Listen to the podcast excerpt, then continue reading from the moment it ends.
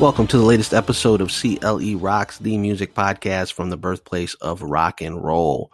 Before we get started, I want to get a, give a quick shout out to my brother-in-law Kevin and his friend Max Levy, who they did the intro to Cleveland Rocks. Uh, that was all them. Shout out to them. A lot of people have been asking me about that. They did a great job with that.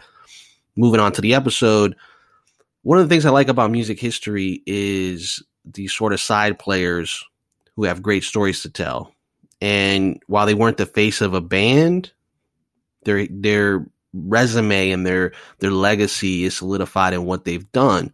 For instance, you go up to someone and ask them who played the solo on I Love Rock and Roll, they're going to tell you Joan Jett. It's not true. As as most of you know tuning into this podcast, Ricky Byrd plays that iconic solo, but it's also just one of the amazing things he's done. He was in Joan Jett and the Blackhearts, of course but he's played with so many legends Roger Daltrey, Ian Hunter, Todd Rundgren, Bruce Springsteen, so many more. And to listen to him talk now is to understand this incredible journey that he's been through. Uh, this is a guy who was struggling with addiction at the peak of his career. Joan Jett and the Blackhearts are on top of the world. They're releasing platinum albums, and Ricky Byrd is drugged out of his mind. He gets sober in the middle of this run. And you don't have to have me tell you the story because Ricky's been very vocal about it. And he's turned his music in his recent solo career and his latest album, which he just released, Sobering Times, is the focus is his recovery. The focus is is to help people who are struggling with addiction get through these things. And it's pretty tremendous achievement and it's inspirational. And it's one of my favorite interviews I've done. Probably my favorite for CLE Rocks is with Ricky Byrd, and I'm just happy to welcome him to the podcast. How's life, Ricky? Life is very uh, busy at the moment. Um, you know, doing a lot of promo for the record, and um, you know, I'm doing this like interviews and stuff, but I'm also the guy that packs up the packages for pre-orders and takes them to the post office. So you don't have a guy? I don't have a guy. I, I haven't had a guy in a long time. But I, you know, there's something cool about being hands-on and, and kind of grassroots. But uh, you know, I'm signing CDs and putting stickers and guitar picks and packages. And, you know, every time I walk into the post office now, they're like, "Oh, man, he's back." you know, listening to Sobering Times, there's certainly a positive, uplifting energy with this record that that's refreshing to hear, especially now. It's a rock and roll record, man. It's just the message is specific. Going along with the message of this album, you recently hit 33 years of sobriety, and this might be ignorance on my part, but I'm curious when you when you reach that date every year, is it a time of celebration? Is it humbling? Is it a moment of reflection, or all of the above? I think all the above is is proper. I mean, it is a long time, you know, but uh the key with this with the, this addiction thing is like you got to stay on the ball because um although I'm not active anymore, I still have the predisposition of an alcoholic and an addict. So and all the emotional stuff that goes with it and uh you know, that kind of business. So the key is like um it's it's not just another day. It's pretty cool. But um it's it's another day in recovery, you know. It's just kind of I get I might get a little bit weird like uh, as it comes gets close to it, just thinking about it and reflecting on on how I started. Um, I have been thinking about the like the be- very beginnings um, and how uh, kind of uh, it was a little confusing at the beginning. You know, uh, it's a whole new way of life, and you got to learn to adapt to it. But the good thing about recovery is you don't do it alone. There's, um, you know, there's people in recovery that came before you that are always there once you reach out. When you look at this journey you've been on, and you're with Joan Jett and the Blackhearts, having so much success, but you're struggling with addiction, are you able to look back on those times and enjoy the memories, or is it hard to to take yourself back to that moment? No, I mean, I don't have any. Um, I mean, one thing for sure is I never. Um, I, I never went on stage whacked out. you know, I mean, it was, I was, uh, you know, I'm not saying I didn't smoke a joint before the show or have a beer or two, you know, during the show or whatever, but really my partying was, was, um, after the shows, um, whether we were staying in town, um, or on the bus, the tour bus, going to the next place. The next day was spent recovering. And um, and when I was not on the road, when I was at home, it was you know a lot of partying. You know, so so I mean, I I remember most of the stuff from back then. You know, I have a lot of photos, thank God. Um, I mean, I wasn't in good shape, I guess, physically. Uh, I had a couple of near misses there. Um, I was very underweight. Let's just leave it at that. But um, I mean, it was a it was a terrific experience being with Joan and the Blackhearts. You know, that was the beginning of um, of all the stuff that I did. Uh, you know, after that, that was that that was the that was the leading that was the leading uh, the leadoff batter. How's that? The leadoff batter. Obviously, most people associate you with Joan Jett and the Blackhearts. But when you look at your resume, it's legend after legend that Ricky Byrd has played with. Well, it's cool because um, you know I haven't really played in that many bands. Um, I was in a band before uh, Joan called Susan. We were on RCA for one album. Um, I, I then I toured with G.E. Smith, who was with the Saturday Night Live band. I did it. He was we were with the same management company, and he was doing a record. He was doing going on tour, opening for Squeeze, by the way. Um, and he asked me if I'd like to be the second guitar player. So that was after Susan ended and before Joan. Um, and uh, after Joan, you know, I tried to put together some rock and roll bands that never quite worked out. I was trying to figure out what I sounded like. Um, and at the beginning, until I sussed it all out, I was sort of like a you know tag job Rolling Stones, to be to be exact. Well, you certainly weren't the only one. No, I know, I know, but but I was trying to find out what I who who was I? What do I sound like? Right. Until I until I um uh started to relax and just just be um instead of thinking who am I, I just started to be who I am. So what does that mean? Like all the music that you hear me do on this record, on Clean Getaway, on Lifer that came before it, is is a product of who I listened to when I was 14, 15, 16, 17. And it's and, and I'm just a mishmash of all that stuff. And you know, because I grew up at a great time. I was a teenager in the 70s. You know, I was a little I was a little kid in the 60s. You know, I mean, I first knew I wanted to be a musician when I was like 1964 or 65 when I heard and saw the Beatles on TV and the Stones. Um, well, let me say the Stones and the Beatles. I was a Stones kid, but um, so I knew that I wanted to that you know that was for me. But I, I started absorbing music um, and looking into music and delving into music in the beginning of the 70s. Um, I, I love British rock and roll, so I, I went everywhere from the Stones to the Kinks to the Who to Humble Pie, and then because New York radio was so cool, I, I learned about Otis Redding and Sam Cooke and um, um, Wilson Pickett and Al Green. You know, and I would read rock magazines, and I still have all my rock magazines, by the way.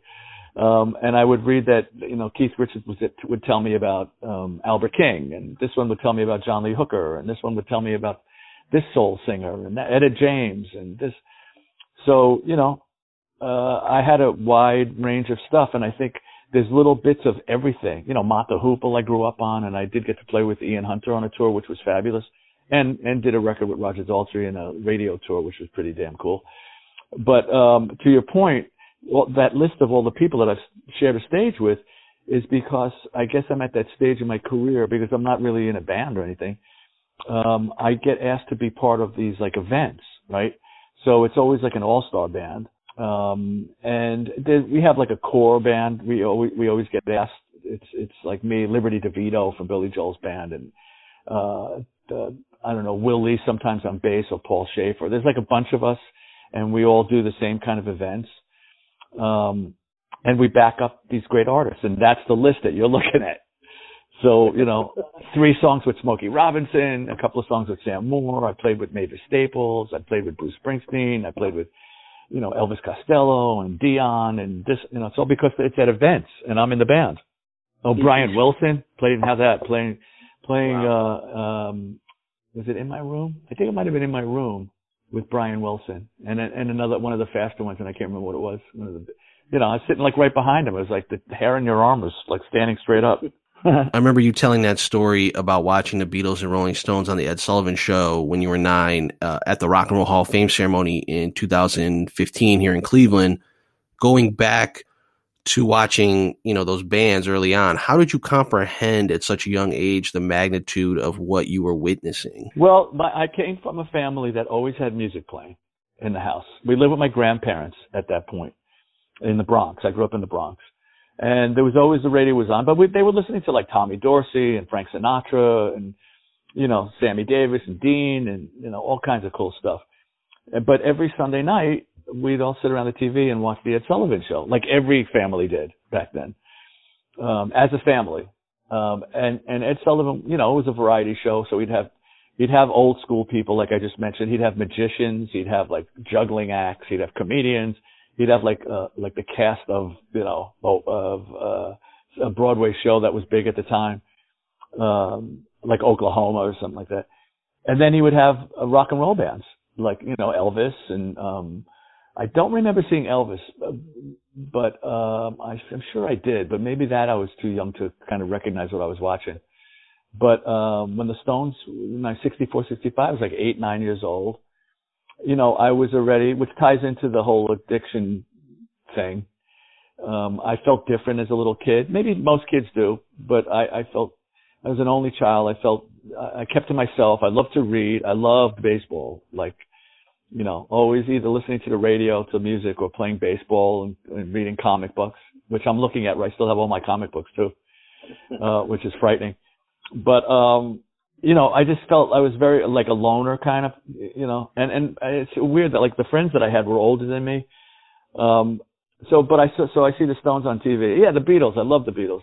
But when I saw the Stones, they look like I said in in my speech, right? They look like I felt and um and then the girls were screaming so i thought that was interesting that that could work uh because i was just like skinny little kid with like a george harrison haircut with braces you know uh and i think i had glasses at some point which i'm back to now i haven't worn uh, my contacts since the pandemic uh started and, and so so you got you got like i said the you know they looked like i felt the girls were screaming and and something inside me when i saw ed's face like you know this old guy who i'm probably older than now um, he looked horrified, you know, like, and I just was like, yeah, cool.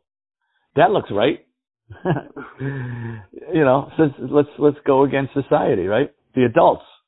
Um, so I thought something in- instinctively told me that that was cool. And then I asked my mom for, for a guitar, you know, and it took you know, a couple of weeks later, maybe her boss that she worked for at the time gave her a guitar to give me an acoustic guitar that now is in the Rock Hall. You know, listening to your last two albums, Sobering Times and Clean Getaway that came before it, how and when did you decide that your recovery was going to be the focal point of your music? Well, I I tell you, I, I never really thought to combine uh, music and recovery. I remember the last record that I did with Joan.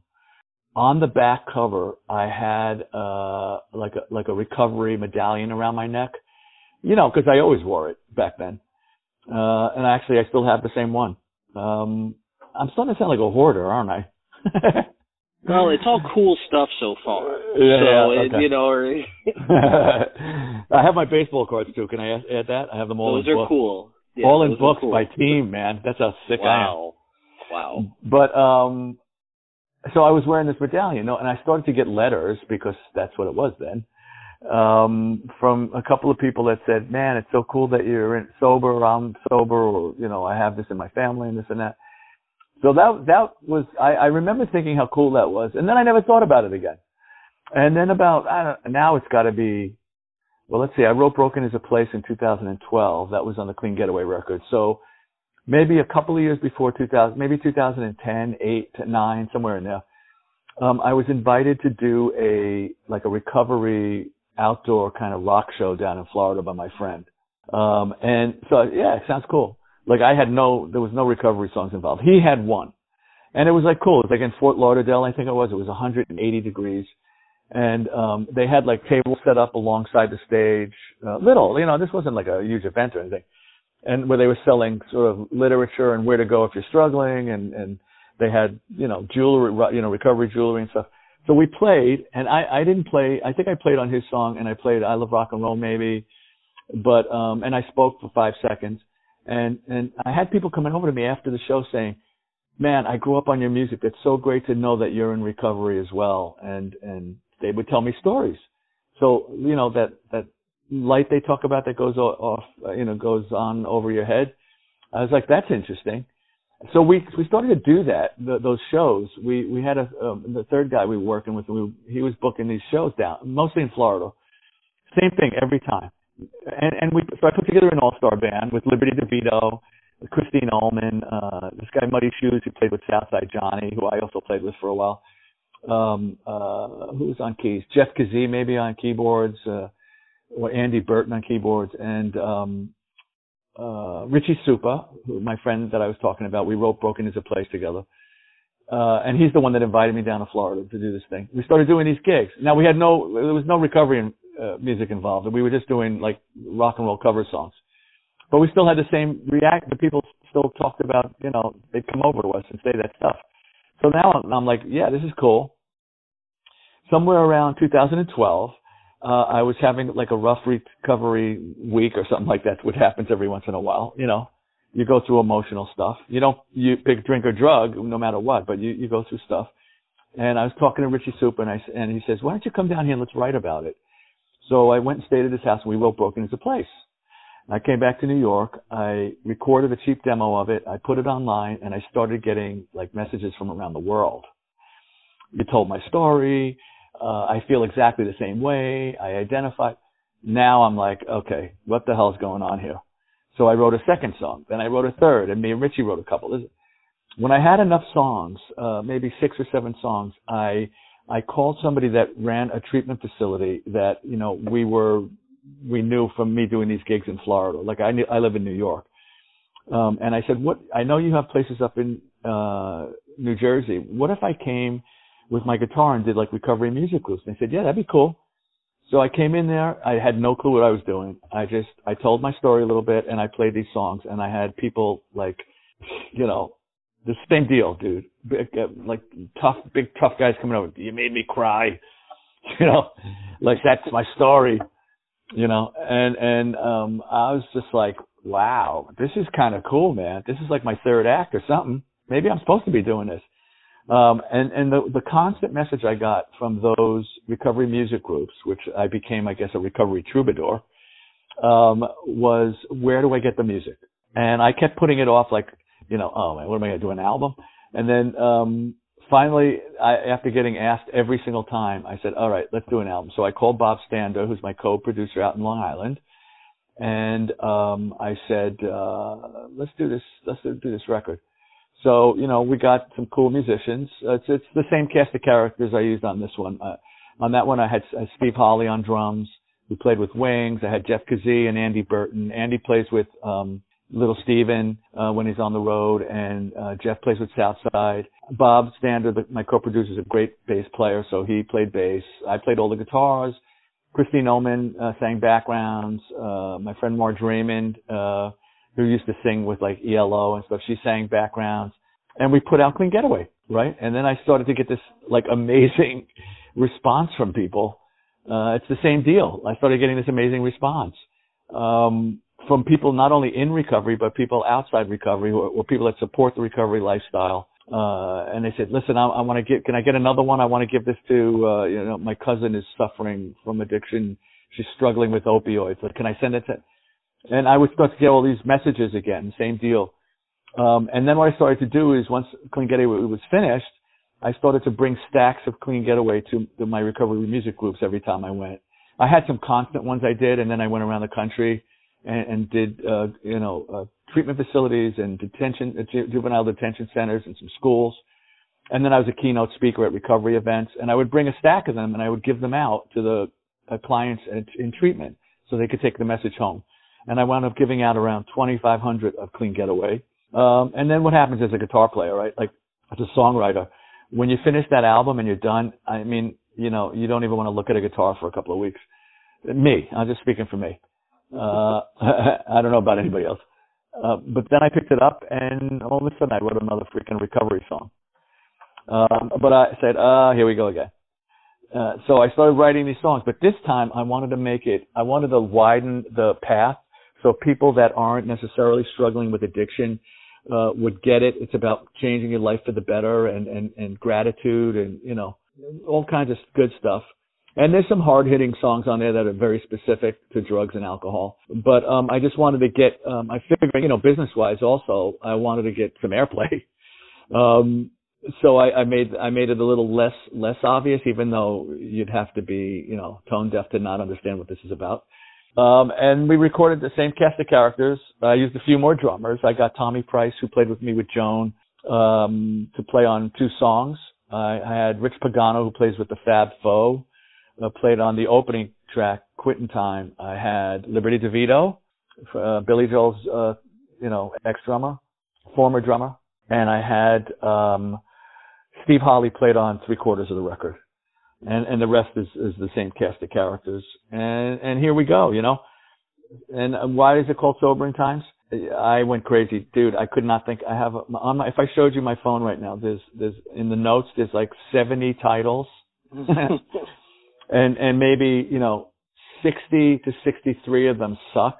Uh, you know, Philo Under sounded good at the time, and and the rest of them like I I said, oh, this is amazing. I Google and there's like eight albums with that title, and then I'm and then I'm on the phone with somebody just talking about current events, and and I just went, dude, this is these are really sobering times, and I went, yikes. I stumbled onto the title, you know.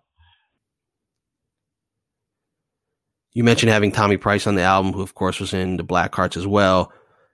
Is it just a friendship, you know, working relationship that you guys have maintained all this time? Well, no, I mean, I, I we I, I don't see him all the time, or I don't talk to him all the time. We've we're still friends, obviously. But when I was when I was putting together the record and writing the songs, right? Like I don't I don't have that thing where the whole album has to sound like a style. That's that's not what I do.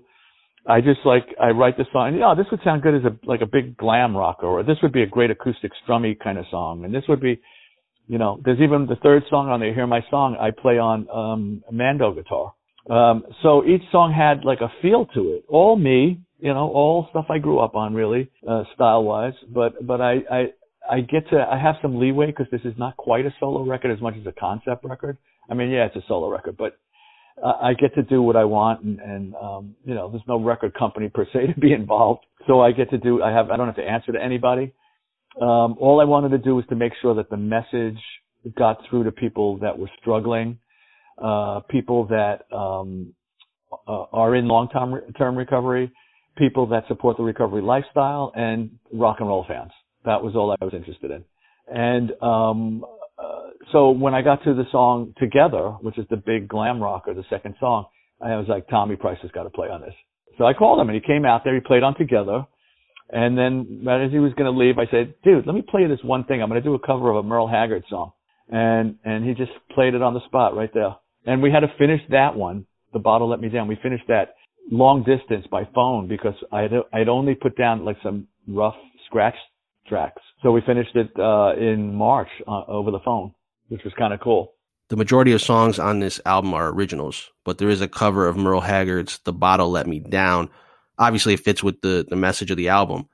Was that just a favorite song of yours that you wanted to tackle? Yeah, you know what? It is a favorite of mine. And I'm always looking for cool kind of recovery songs. Like on the Clean Getaway record, I did Kicks, uh, because, um, two, uh, it's interesting. They talk about, uh, things happening for a reason. So I'm sitting in my car like you know getting ready to put together the Clean Getaway record, and I said, you know what? I, need a good, I need one good cover song that has to do with drugs. I really do. I, and I'm sitting there, I'm listening to Little Stevens Underground Garage, and all of a sudden I hear bow down down down down down down down, and I went, oh, interesting. I looked up, I said, well, well done, you know. So that was Kicks, like one of the first rock and roll uh, anti-drug songs, right? Um, and then for this one, I actually cut two songs I always loved, I love Merle Haggard, so I always loved The Bottle Let Me Down. Um, there was a great one that I listened to by the Statler Brothers, and why can't I remember it right now? It's about heroin though. And I said, nah, it's too heavy for this. Uh, and the other song I cut, I was, um, sitting, again, I'm sitting in my car listening to Underground Garage, and, and I'm thinking to myself, what song could I do for this record? I need one, So what? I'm racking my brains, and all of a sudden the beginning of Reach Out, I'll Be There comes on the radio. And I'm like, yeah, reach out. I'll be there. There it is. So I cut reach out. I'll be there. And it's a pretty damn good cut. And I'll probably put it out down the road. But as we were like, like finishing up this record, there was this commercial for like, I don't, I can't remember if it was car insurance or something. And there was this really, um, how should I put this? Bland version of. It sounded like like frat boys or something. Like recorded it. I, I don't know. It was like weird. Of reach out, I'll be there. Um, and I just went, yeah, maybe I'm going to hold off on this one for a while. so I put so so when I got home, it, you know, when the quarantine started, I was like one one song. I cut like we we got down to like 15 songs. I'm like, oh, I'm not putting 15 songs down. And dude, I'm like crazy. I'm like, I, I go on Google and I go, okay, albums with 15 songs. albums with 14 songs. Oh wait, there's a Beatle record, so that's cool, you know. But I wanted to get down to 12, like Clean Getaway. Why? Because uh, there's 12 steps in uh, 12 step program, so I thought that was kind of cool. Um, and um, I was short one because there was one that I did that I wasn't quite um, uh, like over the top in love with, but we're gonna fix it. Um, so uh, I went back and listened to the stuff that we didn't quite finish, and I heard the bottle let me down, and all I heard was Tommy on drums, me on rhythm guitar, and a scratch vocal, and I and so the main thing was the vocal, and I said, yeah, that's a pretty good vocal for a scratch vocal. One take, just turn the mic on, let me sing so people could play to me. So once I decided on that, Bob played bass. We sent it to Jeff Kazee by email. He played keyboards. Uh, we had the drums. And Jeff is a great singer, Jeff Kazee, so he sang backgrounds. I said, I called him. I said, "Give me some Keith harmonies, some seventh, you know, Keith uh, seventh note harmonies." Um, and and there you go. So and then we said, "All right, let's mix it. It's on the record." And there you go. When you hear about your journey from addiction to recovery, it isn't like the movies, right? Where this rock star hits rock bottom after getting kicked out of the band. You got sober while Joan Jett and the Blackhearts were still on top of the world, releasing chart topping albums. Yeah, I hit a wall. It was it was do or die, you know. Like I was I was you know 128 pounds. I was doing a lot of stuff of dry goods and drinking that went along with it, and tons of you know pot smoking. I've been smoking since I was 13, so that went along for the 18 year ride that I had. Uh, um, and I just hit a wall, man. I just knew that if I kept going, something really bad was going to happen. And I already had something bad happen back in '83 um, with my lung. So you know, I, I, I reached out to somebody. Um, I ran into somebody a month before I made the phone call at a wedding. I ran into them, and I was asking if they had any drugs, and they said, "No, no, no, I'm in recovery now and sober." And I was like, "Oh." This is what I want to hear right now. Um, it's the last thing. But that's the number that I kept. And that night, uh, September 25th, 87 is the number I called like at two in the morning. And on the track, Hear My Song, you sing, Something Changed One Fateful Night. I saw the light. So that's that moment. Yeah. Well, actually, I said like Hank Williams said, but I saw the light. yeah. I had to get that in there. I played that for Steve Earle, that song, and he sm- he like laughed when I sang that part. Yes. Uh, okay. I'll, I'll take that. Maybe I did write that for, about that night. Right, there's song lyrics, so you don't always know if there's a deeper meaning or not. Dude, I, I, dude, I'm just trying to rhyme. you know, um, uh, uh, but I mean, the, the like the, that song in particular, I sat down. I had just gotten that guitar at NAMM in Nashville a couple of years ago, uh, maybe two summers ago, I think it was, and um, maybe it's three now. Wait, so I get back to New York and I'm sitting there with the mando guitar, which has six strings because I had a mandolin, a very old one that I, I got destroyed in Hurricane Sandy. So I forgot how to play mandolin. So I got this mando guitar and I'm sitting on my couch and I'm playing and, uh, you know, I just start, the way I write songs, it starts with a, a guitar of some sort and then I start mumbling stuff. I said, you know, melody second for me. Um, and then I keep mumbling and everybody, every time I co-write with somebody, they say, dude, what was that you just said? I'm like, I don't know. I was just mumbling. No, no, no, that was good. so I guess I'm the, I'm the mumbler. Um, but I'm sitting on the couch and I'm singing, and I'm singing the melody to myself. I'm humming the melody and I go, I want to sing about how lucky I am. You're looking at one grateful man. I went, huh, that's good. You know, here's a happy song, you know, something to be, something to be joyous about. And then I got deep into, and in the middle in the bridge, uh, uh, please save me, please save me from myself. I'm tired of this hell, you know? And then it's about reaching out. So yeah, I guess you're right. I guess maybe subconsciously I'm writing a little bit about, I'm writing about my story. But there's stuff on there that's just about addiction. The general story, we have very common stories with a lot of variables, but the com- we have common stories which, uh, always starts with when we pick up the, when we use or drink or drug the first one, all bets are off. That's where it always starts uh, you know, that's where the craving starts. That's where like doing stuff in spite of you knowing the con- the consequences starts. So that's what we in recovery all have in common. And, and every, everybody's story is different. Your, your bottom, you know, I went to, you know, this guy went to jail. This one I went to a psych ward. This guy OD'd three times. You know, everybody's got a different variable, but the one thing we all have in common is if you have the disease of addiction, once you do the first one, you can't stop. Period. End of sentence. I have to ask you about the Rock and Roll Hall of Fame ceremony in 2015. Joan Jett and the Blackhearts were inducted alongside Ringo Starr, Green Day, Bill Withers, Stevie Ray Vaughan, and Double Trouble, so many others. That was a crazy night. What do you remember most about it? Well, I remember talking to Ringo Starr was pretty cool. um, I said to him, I'll tell you one funny story. Um, I said to Ringo, because he came over to me on stage in soundcheck and he introduced himself, which was bizarre in itself. That doesn't even seem like it's a real thing. And, and I said, um, how do I keep, I have one question. He says, yes. I said, how do I keep from crying uh, during my speech? And you know what he says to me? In, in the voice, not even in the Ringo voice, in the Ringo cartoon voice. He said to me, he goes, there's nothing wrong with crying. And I was like, wow, that's pretty cool. So now when I go to recovery, when I do my recovery music groups, and hopefully I get back to them soon, when somebody starts getting a little weepy when I'm playing a song, uh, I also do a change is going to come in, in my little recovery music groups, which always gets people at the end. And, and somebody starts crying, I always say, Hey man, let me tell you a story. and I tell that story and everybody, you know, loves it and gets, gets a laugh and stuff like that. And yeah, man, I got to play. I mean, if you look at the, side the besides the actual award, which was amazing, you know, for a kid from the Bronx that wanted to play guitar, uh, the the uh, and giving a speech and looking down and while you're giving a speech. I mean, I had to literally not look da- down, right? Because when I looked down, dude, the table in front of me was um, Joe Walsh and his wife, Ringo and his wife, McCartney, Jerry Lee Lewis, uh, and who else? There was I th- was Yoko sitting there? Yeah, she was. She was She with was. Paul. Yeah. Right. So that dude, that was the table right in front of me as I was giving my speech. Like, how sick is that? So I had to. There was a um, um, there was a monitor in the back of the room that they asked everybody to read their speech off of, which was good because you don't want to be looking down when you're reading. Um, so I was I was completely zoned in on that monitor because I didn't want to look down and see who was sitting in front of me. So there was the speech, there was the award, and then there was the jam at the end. And um, the jam at the end was um, at soundcheck. Paul Shaffer was the musical director, you know, with the most dangerous band in the world. Uh, you know, the Letterman band was there, and um, there were like a, five guitar players on stage, right? There was there was Joe Walsh, it was me, Gary Clark Jr., Billie uh, Billie Joe from uh, Green Day. Help me, who else was there? Tom Morello. Tom Morello was there.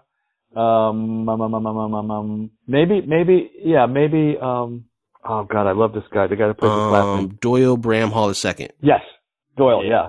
Yeah. yeah, He was great. He was on stage, I believe. Uh, and then you know, Paul, these couple of Beatles. Just a couple. yeah, yeah. So anyway, sound check. So this is sound check, right? So Paul says, okay, so uh, Joe, you go first. Yeah, I want to be your man. So uh, you take the first solo. Ricky, take you take the second one. You take the third one. So we we do the sound check, and I'm looking and I'm noticing that nobody's going over to Paul. And in my brain, in my Bronx, New York brain, I say, okay, so when this goes down for real, I'm getting my ass over to Paul McCartney. I'm never having this chance again. you know, so here's the real show, and we're doing it, and, and uh, Shaffer taps me on the shoulder, and it's time for my thing, and I went straight over to Paul, and dude, I got the best photos of me and him face to face with him smiling at me because I'm playing like Chuck Berry riffs and stuff like that, and um, you know, that was like sick, right? And then, and then I see pictures, and there's like a little crop photo of me, Paul, you know, during my solo, and behind us was Ringo on drums. So like, what is that all about, right? Uh, and and the other thing is to the left of of me and Joe Walsh was uh, Stevie Wonder playing harp, Peter Wolf, uh, Patty Smythe, Patti Smith, I mean, not Smythe, Patti Smith. Uh, who else was there? A couple of other cool people were standing there on the stage. Um, and then on the other side, Joan was singing, and Billy, uh, no, Billy was playing. Joan was up there with I can't remember. I mean, there was like a million people on stage. Yeah, it's one of the biggest and best All Star jams they've done at a ceremony. Plus, uh, you got two Beatles. You got two Beatles. Yeah, but uh, I um, I was not nervous, frightened. You know, I was more nervous about my speech. You know, because that was pretty nerve wracking. You know, when, when you know you're next and you're standing up there, it's like, oh shit. Um, let me get this right. But um, and I can't tell you, I spent so long writing that speech. I mean, I was like Neil Simon, man. I was like editing stuff, taking words out, putting words. I wanted to get laughs. I wanted to be, you know, I wanted to make sure I, I said the right thing about everybody. You know, uh, I wanted to give props to Joan and and and her manager and uh, for you know taking me on the journey back then. And uh, but I wasn't nervous that night. When I see the video back, I'm like, whoa, that was freaking awesome you know. And everybody asked me the same question: Were you nervous? It's like I wasn't nervous. It was like we were in this giant band. It was a fun night, and you gave a great speech. I made the New York Times the next day. Oh, did they quote you? I think they might have quoted the thing about, um, uh, you know, when I said, uh, and I want to thank my daughter, uh, who Frankie, who doesn't really uh, care about this too much, and everybody laughed. I said, although she did ask me if she could meet Iggy Azalea, to which I replied, "In my world, there's only one Iggy you, you need to meet," or something like that.